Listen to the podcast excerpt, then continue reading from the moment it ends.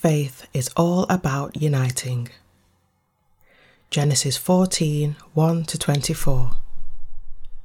And it came to pass in the days of Amraphel, king of Shinar, Arioch, king of Ellasar, Chedorlaomer, king of Elam, and Tidal, king of nations, that they made war with Bera, king of Sodom, Birsha, king of Gomorrah, Shinab, king of Admah, Shemeber, king of Zeboiim, and the king of Bela, that is, Zoar. All these joined together in the valley of Siddim, that is, the Salt Sea. Twelve years they served Chedorlaomer, and in the thirteenth year they rebelled. In the fourteenth year, Chedorlaomer and the kings that were with him came and attacked the Rephaim in Ashtaroth, Karnaim, the Zuzim in Ham, the Emim in Shaveh, Kiriathaim, and the Horites in their mountain of Seir, as far as El Paran, which is by the wilderness. Then they turned back and came to En Mishpat, that is Kadesh, and attacked all the country of the Amalekites, and also the Amorites who dwelt in Hazon, Tamar, and the king of Sodom, the king of Gomorrah, the king of Admah, the king of Zeboiim, and the king of Bela, that is Zoar, went out and joined together in battle in the valley of Siddim against Chedorlaomer, king of Elam. Tidal, king of nations, Amraphel, king of Shinar, and Arioch, king of Ellasar, four kings against five. Now the valley of Siddim was full of asphalt of pits, and the kings of Sodom and Gomorrah fled. Some fell there, and the remainder fled to the mountains. Then they took all the goods of Sodom and Gomorrah and all their provisions and went their way. They also took Lot, Abram's brother's son, who dwelt in Sodom, and his goods, and departed. Then one who had escaped came and told Abram the Hebrew, for he dwelt by the terebinth trees of Mamre the Amorite, brother of Eshcol and brother of Anah, and they were allies with Abram. Now when Abram heard that his brother was taken captive, he armed his three hundred and eighteen trained servants who were born in his own house, and went in pursuit as far as Dan. He divided his forces against them by night, and he and his servants attacked them and pursued them as far as Hobah, which is north of Damascus. So he brought back all the goods, and also brought back his brother Lot and his goods, as well as the women and the people. And the king of Sodom went out to meet him at the valley of Shaveh, that is, the king's valley, after his return from the defeat of Chedorlaomer and the kings who were with him. Then Melchizedek, king of Salem, brought out bread and wine. He was the priest of God Most High, and he blessed him and said, Blessed be Abram of God Most High, possessor of heaven and earth, and blessed be God Most High, who has delivered your enemies into your hand. And he gave him a tithe of all. Now the king of Sodom said to Abram, Give me the persons and take the goods for yourself.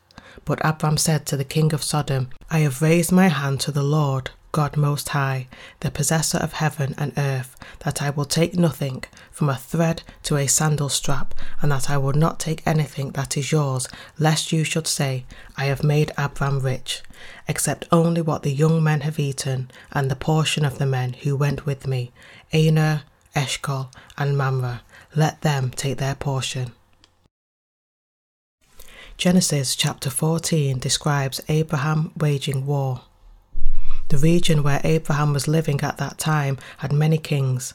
Of these kings, Amraphel, king of Shinar, Arioch, king of Ellasar, Chedorlaomer, king of Elam, and Tidal, king of nations, had gone to war against Bera, king of Sodom, Birsha, king of Gomorrah, Shinab, king of Admah, Shemeber, king of Zeboiim, and the king of Bela, that is, Zoar. So four kings fought against five kings. This took place in the ancient tribal age. It was a time when the political system was decentralized into small tribes, each with its own king, so the small area of Sodom had its own king, and other nearby regions also had their own kings. The four kings had been ruled by the five kings and paid tributes to them, serving them for twelve years. But as these four kings rose up in rebellion together on the thirteenth year, war broke out. At that time, Abraham's nephew Lot had left his uncle and was living in the land of Sodom, and as a subject of the king of Sodom, Lot was drawn into the war against his intention. But because the king of Sodom lost this war, Lot ended up losing all his possessions, and along with his family and his servants, he was taken captive. Hearing this, Abraham took 318 men raised and trained in his house and rescued Lot. This is the gist of today's scripture reading. It is about Lot, King Melchizedek, and the faith of Abraham. From this passage, we make a surprising discovery. Though it was widely known that Abraham had many workers, their number reached 318, and Abraham had raised and trained them as soldiers. And it is also amazing to see that with these workers, Abraham was able to rescue Lot's family and recover his possessions. Abraham was the head of a tribe. In his days, a tribal head was a sovereign king over his land. This means that a single king fought and prevailed over the armies of four kings and recovered everything that was lost to them. Abraham had brought back his nephew Lot, Lot's wife and servants, and all the possessions that the five kings had taken. What is the Bible trying to tell us through this recorded event, and what should we learn from this passage? The lesson here is that we must unite with each other. It is that we must wage our spiritual war in unity. Abraham did not achieve this victory all on his own. Likewise, the life of faith is also led in unity, and this is the lesson that we should learn from today's scripture reading. Abraham waged war with 318 men raised and trained in his house, and he recovered all the stolen possessions and kidnapped people. Likewise, when it comes to you and me serving the Lord, we have to realize that it is not by our individual strength that we serve Him, but we serve Him united together. We wage war united together, and we save souls united together. Abraham did not fight the war all by himself. Instead, he had taken 318 men under his leadership, divided them into two forces, and attacked his enemies in unison. On the night of his attack, the enemy troops were celebrating their victory. The five kings divided up the plunder amongst themselves and they celebrated their win. It's at this time that Abraham's forces attacked them in two prongs. They completely destroyed the enemy camp and recovered everything that had been lost. What can we learn from this account? When you and I are serving the Lord, we sometimes argue over who is stronger and who is smarter. This is typically found in those whose faith is still immature. That's how they lead their lives of faith, and we sometimes see the saints following a particular individual, just as some early Christians had fallen into sectarianism by identifying themselves too closely with one or other particular spiritual leader. 1 Corinthians chapter 3 verse 4 to 5. This is wrong. When it comes to leading a life of faith that serves God, we all must be united as one body. The body is one, but it has a head, ears, a neck, arms, legs, and a torso. If the legs are despised for being dirty, wouldn't the whole body be despised? They all form one body. There is nothing in our bodies that's superfluous. Everything is necessary.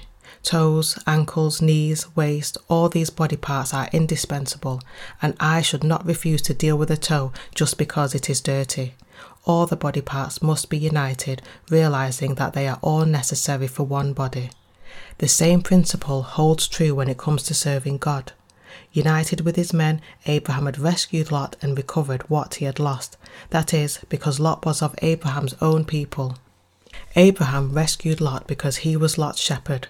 Likewise, when it comes to saving souls, we must also lead our lives of faith just like Abraham. When we first begin our overseas mission work, there was a great deal of uncertainty over who would be able to carry out this work. When looking at each individual, everyone seemed inadequate. There did not seem to be anyone suitable. However, in carrying out God's work to save souls, we all had something to offer from each of our assigned positions. The leader provided the overall blueprint and the workers fulfilled their assigned tasks. That is how we were able to publish our books and carry on with our foreign mission work. Like this, it is by uniting with each other that we are able to serve the Lord, save souls, fight against Satan, and defeat his servants to deliver one more soul.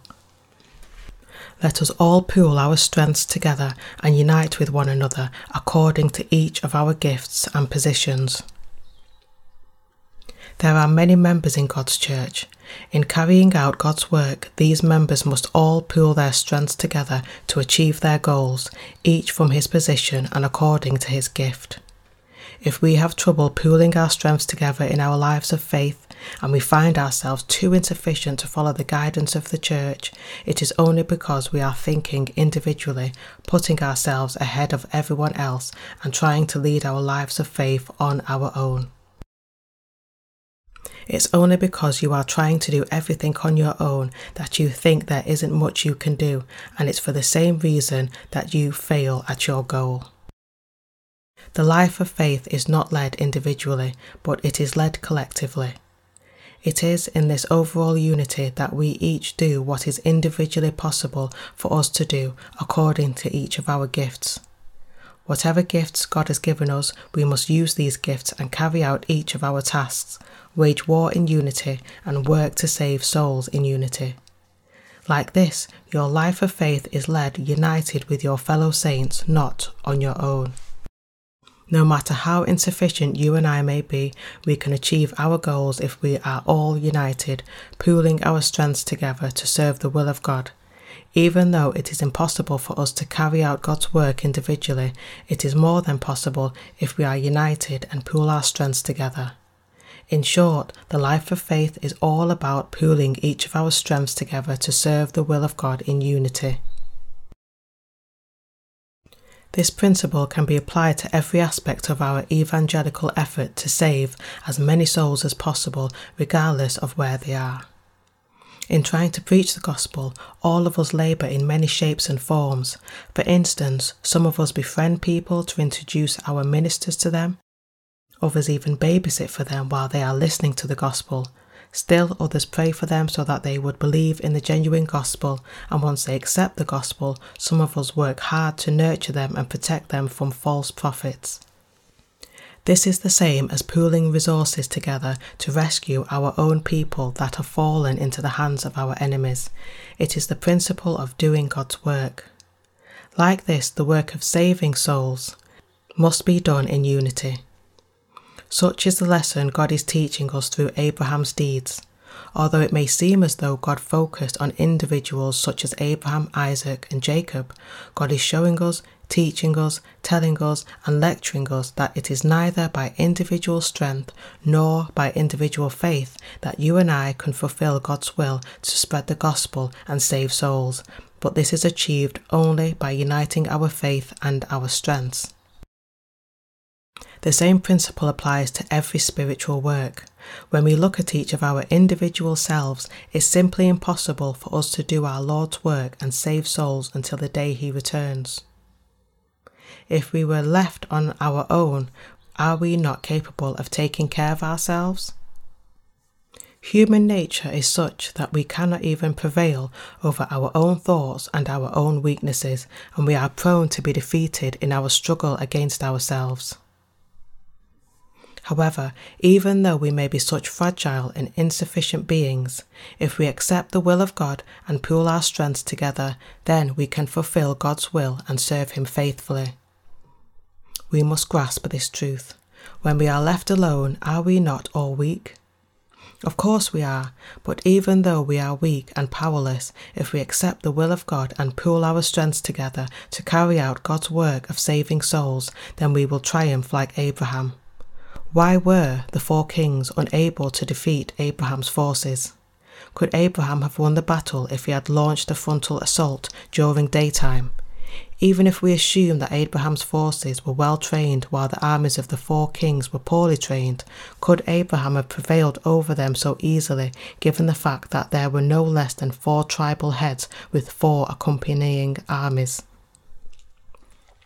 This passage implies that no matter how powerful any worldly organization is and how weak we are, if we are united together around the Lord and follow His word, then we can prevail over it despite our insufficiencies. Even though you and I are weak and inadequate, in other words, if we pull our strengths together, accept His will, and wage our war for one purpose, then we will be able to save souls, fulfill the will of God, and triumph. That is why no life of faith should be led individually, but collectively together. This means that rather than falling into a slump and resigning to failure by saying, What can I do? you should rather be united with your fellow saints in one purpose. Now is the time to do God's work. Now is not the time to feel lethargic. It's a time for us to work diligently. It's a time when all of us must work energetically. Rather than falling into our own weaknesses, we ought to carry out God's work. If you can't do this alone, then you must do it together with your fellow saints. God's work must be done in unity. For instance, Deacon Lee once suggested to me that it would be better to have a few more people correcting the draft copies of our books than just doing it all by himself. Since he had finished correcting them all, I told him to give them to others in the church to let them take a look at the copies as well. So Evangelist Ha examined the draft copies and made a few corrections as he found some mistakes. When he told me about it, I commended him for it, and this is how all of us ought to be united in our ministry. Let me draw an analogy to baseball. If the starting pitcher does a good job for most innings and another pitcher is brought in later on to preserve the winning scores, the team will win the game. I am like the starting pitcher, and the relief pitcher and the finishing pitcher are brought in later to win the game. We need more workers to proofread and correct the draft copies to ensure that all our books are error free. Though it's very hard, it's doable if we are united. Recently, we have been receiving various questions from an American reader who has read our books. This person asked, I have read the books that you kindly sent to me, and I have discovered a few interesting points about the concept of the baptism of Jesus. Could you explain to me about the relationship between the baptism that I have received and the baptism of Jesus Christ? The second question was, How can we claim to be righteous when we commit sin every day? The third question was, What is John's baptism of repentance? The fourth question was, Do you not think that considering the baptism of Jesus as the sign of salvation is rendering his cross irrelevant? Like this, foreigners are also asking similar questions that Korean Christians have asked us. Amongst these questions, there also are many dubious inquiries. The fifth question asked by this American reader demanded us to show him the statement of our faith so that he could also believe. He continued on to ask, Can you send me more explanations on the faith of the gospel of the water and the spirit? And questions continued on. Which scripture passage shows that the apostles placed a great deal of importance on the baptism of Jesus? Apart from your emphasis on Jesus' baptism, what is written in your books is what I have already believed in all along. So, how is the gospel of the water and the Spirit different from my faith? If the gospel of the water and the Spirit is correct, then the salvation of the robber on the cross is impossible because he did not profess his faith in Jesus' baptism. How can you explain this case? These are ordinary questions that can be often asked by anyone who has heard the gospel of the water and the spirit for the first time, but some of them are absurd. I thought that I should answer them, so I asked Rev Lee to post a Q&A section on the internet, but when I looked at some of the answers, I felt that there was something missing. So I asked him to stop and post new answers. And I also asked all the pastors in our churches in Korea to send me every plausible question I then sent my answers to these questions to Pastor Shin. These questions and answers were then all edited and posted on our, our website. Although the Q&A section is not exhaustive, I am sure that most questions are answered. We plan to turn them into a supplement and include them in the revised edition of our first book. Our work must be carried out in unity. In the past, I used to do everything by myself. But now all of us must work together. By myself, I cannot pay enough detailed attention to every aspect of our ministry, but we can do a much better job if we are united and share the burden, with each of us doing his part. We must work in unity. We must serve the Lord united together. If you try to do too much on your own, you cannot succeed. That's why we have broken down our work into different parts. Some people take care of editing the books, others take care of printing, still others take care of posting ebooks. Recording my sermons and transcribing them from the audio tapes are also done separately. The same goes for praying. Everyone has a particular responsibility to take care of. We have learned that anything is possible if the righteous are united. How should one lead his life of faith? Though we are weak individually, we are strong if we are united as one. We can achieve anything by believing in the will of God. You must grasp that this is what your life of faith is all about. By yourself, you are too inadequate. This is also true for our ministers. If each branch church is not united together, and if pastors in each region go their own way to raise and spend money rather than uniting with all our churches in Korea, then nothing will be achieved. It is doubtful that such a church can even survive since its evangelizing effort will not bear any fruit. But what happens when we preach the gospel in unity? We hold a revival meeting once a month in our branch churches on a rotating basis. Once the speaker has been decided on, he goes to that church that's holding the revival meeting to preach the word, and the saints here prepare for it. Then the speaker preaching the word is energized, and we are also energized while listening to the word. Evangelization is made possible because we are united. Our united faith is the origin of our strength. Abraham took 318 men raised and trained by him, divided them into two battalions, destroyed the enemy troops by attacking them from both sides, and brought back Lot, his family, and his possessions. What does this tell us? Does it mean that we should literally wage war? No, it teaches us that by uniting with his workers, Abraham achieved what was impossible to achieve if he did it by himself. It's because they were united that they won the war. This is the power of our united faith. God is telling us that we must fight being united together, for our unity is the source of our strength. This teaching applies to all our branch churches in Korea. If each member church of the New Life Mission tries to spend its financial resources individually rather than pull together, nothing will be achieved.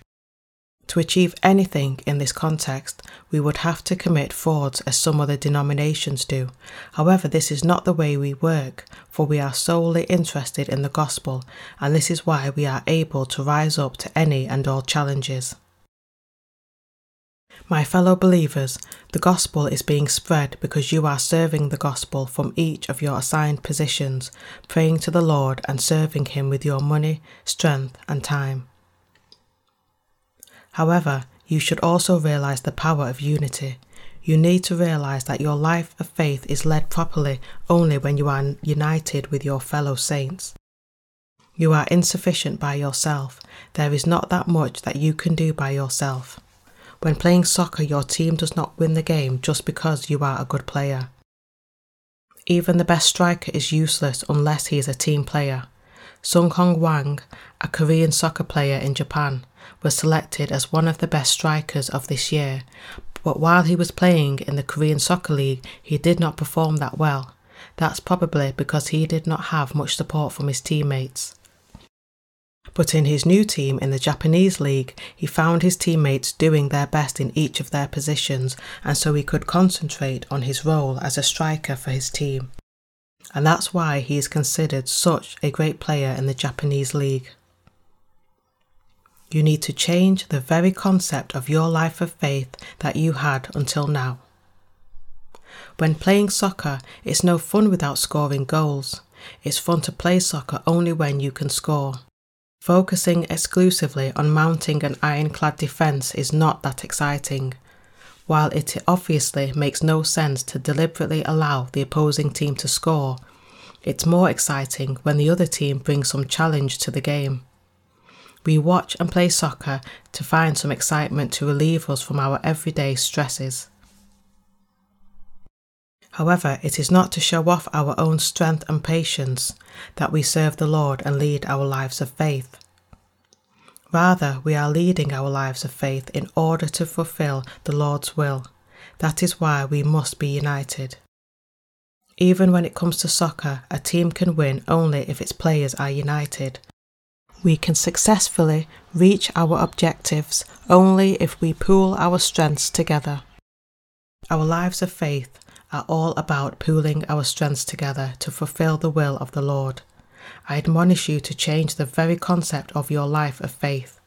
If you are all by yourself, you can't help but waver back and forth.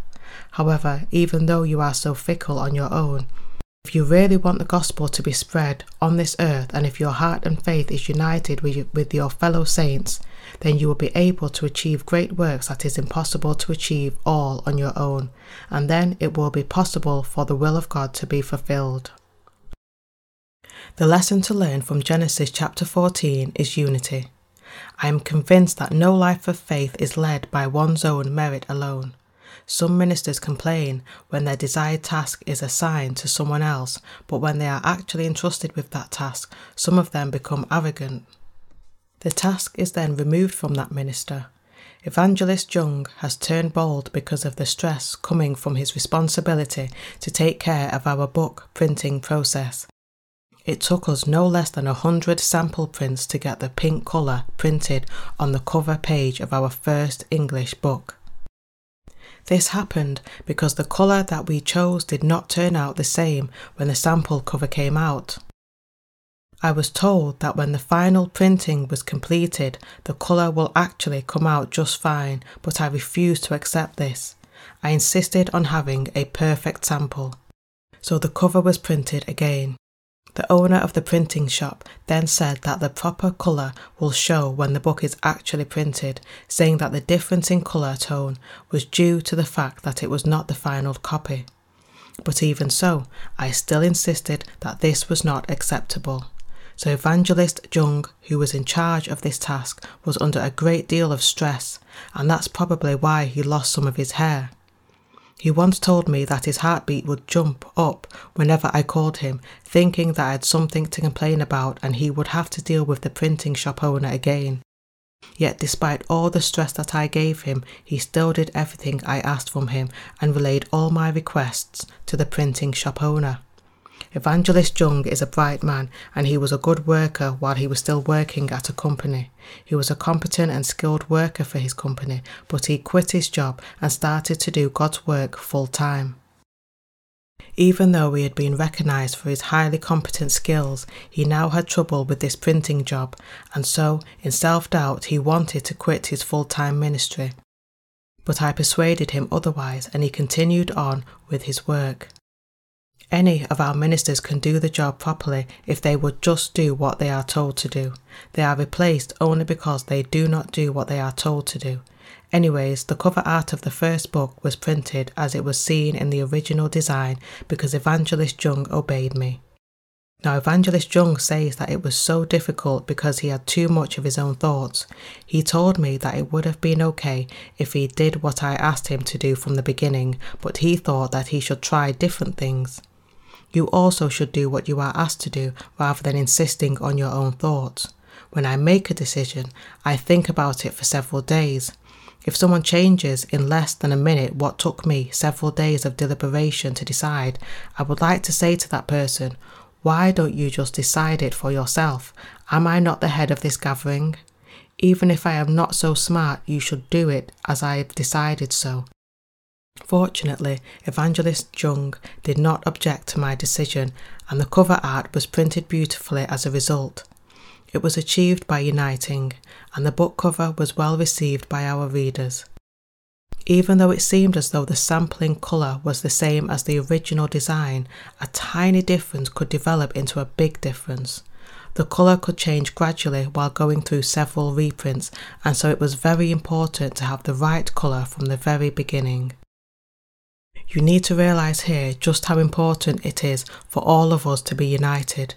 Every life of faith must be led in unity with the church, and you must learn how to unite with your fellow saints. Your life of faith is not led on an individual basis. Whatever you do individually, it is all about doing your part to achieve a greater objective. That is, it is done to ultimately achieve a greater purpose. This is what unity is all about. Had Abraham not fought in unity, he could not have secured his victory. Likewise, without unity, we cannot achieve our goals. In unity, we struggle less to achieve our victory. My fellow believers, are you struggling with your lives of faith? If you are united with your spiritual leader and your fellow saints, you will not struggle. You will, in fact, achieve much more. Would you be able to lead your life of faith until the day the Lord returns if you go on your own individual way? Would this be possible? No, it's impossible. Just as I must unite myself with the will of the Lord, so must you also be united. No matter how insufficient you may be, you can become an exemplary believer if you are united with the Lord. Do you grasp this? Everything we have done so far is done in unity. Are we not spreading the gospel with the money that we raised in unity through our pledge offerings? Like this, small efforts are pulled together to produce a great strength. Everything requires unity. Everything must be done in unity. In fact, whether we are talking about businesses, companies, churches, life of faith, or spreading the gospel of God, all will fail without unity. With unity, everything will be achieved. A failed business goes bankrupt because of the lack of unity. It fails because of the employer and employees all do their own individual things. All that's needed for a company to succeed is for the management and workers to be united and pull their strengths together. The same goes for countries. For a nation to succeed, it needs unity between its leaders and its people, but without unity, no country can succeed no matter how great its president or citizens are. Unity is indispensable. The Japanese are said to be one of the best citizens in the world. The German people are also considered good citizens. The unique characteristic of good citizens is found in their unity. It's said that to revive their economy after the end of World War II, Germans did not spend a matchstick to light up their cigarettes unless there were more than five smokers gathered together. That's how they reconstructed their economy to build today's Germany. That's how great the power of unity is. South Korea also went through rapid economic growth. This was in part due to the unity of the Korean people instilled during the presidency of Park Chung hee under his strong leadership. Although President Park remains a historically controversial figure in Korea, criticised by some as a brutal military dictator and praised by others for laying the groundwork for Korea's rapid development, it is widely recognised that the economic policies pursued under his presidency were critical to Korea's successful industrialisation. Everyone was united in this endeavour to pull the country out of its grinding poverty. The whole nation worked with the single focus to improve the livelihood of its people, and it's out of this determined unity that the Korean economic miracle was born. However, after the death of President Park, this unity of the Korean people began to break down and the nation faced difficulties as a consequence. The presidents that followed Park did not foster unity. Yet when times of crisis came, Koreans were once again uniting. When our country was thrown into a financial crisis in 1997 and had to seek IMF assistance, ordinary Koreans sold their gold to pay back foreign debt. That is how great the power of unity is. Even though we the righteous are individually weak, we are strong if only we are united. Unity is absolutely indispensable to carry out God's work. Jesus Christ is our commander, and everyone else must be united with him. If we are all united together from each of our positions, then we will be able to overcome this world and save the souls that are lost in it. The church needs unity just as our lives of faith need unity. If we unite ourselves with what the church is doing and partake in its endeavours, then many souls will receive the remission of their sins and reach salvation. If, on the other hand, we fail to unite ourselves with the church, then we will all perish. Without unity, we will fail, but with unity, we will prevail. That is how strong the power of unity is. Repeat after me the life of faith is all about unity. I am absolutely convinced that even though you are weak, if you are united with what the church is doing, then despite your insufficiencies, you will be able to be used by God as His precious instrument and receive His blessings. However, you should also realize that no matter how smart you may be, unless you are united with the church, you will perish. He who is united with the church's endeavours is the strongest. You all have certain tasks that God has entrusted to you. By faithfully carrying out these tasks is being united with the church. That is the purpose of your life. My fellow believers, your faith and competence will grow only if you are united with what the church is doing even though you may not be that strong. First of all, you, you must unite your heart with the church. Unity entails that you do what your predecessors of faith ask you to do. Like everyone else, whatever I do, I do it all for the Lord. It is done by faith. You don't unite depending on your circumstances. Rather, you unite with the church based on the sole passion to spread the gospel. Your decision to do work in union with the church should not depend on whether this work will be achieved or not. The same goes for your trust in the church. To believe that God's church is the best among all the churches in the world is the proper faith that enables you to be united with the church. This is unity. Do you now realize just how important unity is? As I carry on with my ministry, I know very well that it is not done all by myself. How could I do everything by myself? If I am sharing the gospel with someone, all I can do for several hours is just that. Likewise, when I come to lecture in class at the mission school, that's all I can do. It's impossible for me to do two things at the same time. Our ministry can succeed only if each and every department is in unity. We all must work for the Lord in unity. It is because of this unity that the gospel is spread and the will of the Lord is fulfilled on this earth. Unless we are united, the will of the Lord will not be achieved on this earth, no matter how great our faith may be. The Lord does not work through just anyone, but He works through those who have united their hearts with Him.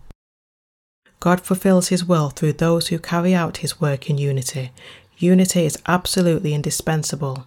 If you and I are united, we will have greater power and we will be strengthened even more. If, on the other hand, we are not united, then we will inevitably perish in our weaknesses and insufficiencies.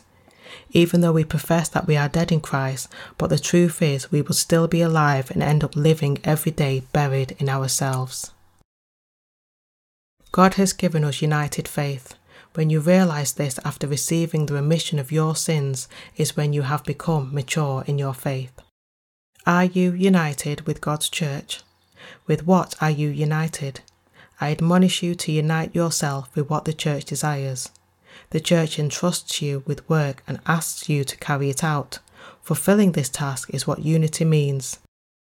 Praying for the same subjects that the church is praying for is unity serving the Lord, spreading the gospel, gathering together, seeking the will of the Lord, all these things are unity. Even though you are insufficient as an individual, all that you have to do is to faithfully carry out your entrusted task, follow the church's endeavours in unity, and pray. It's not that hard, is it? No matter what your individual circumstances may be, no hardship is insurmountable so long as you are united with the church. This is not done by your own individual power. Don't you sometimes think that you are too inadequate to reach your goals? Indeed, it is by uniting with the church that you can be used by God. All that's required is that you do whatever pleases the Lord. Look only towards the will of the Lord without being too conscious of what others may think. Even though you all have your individual characteristics, every life of faith is invariably led by uniting with the Lord. Even though I am insufficient, I do what God has entrusted me to do, and in this way I carry out God's work until the day His will is fulfilled.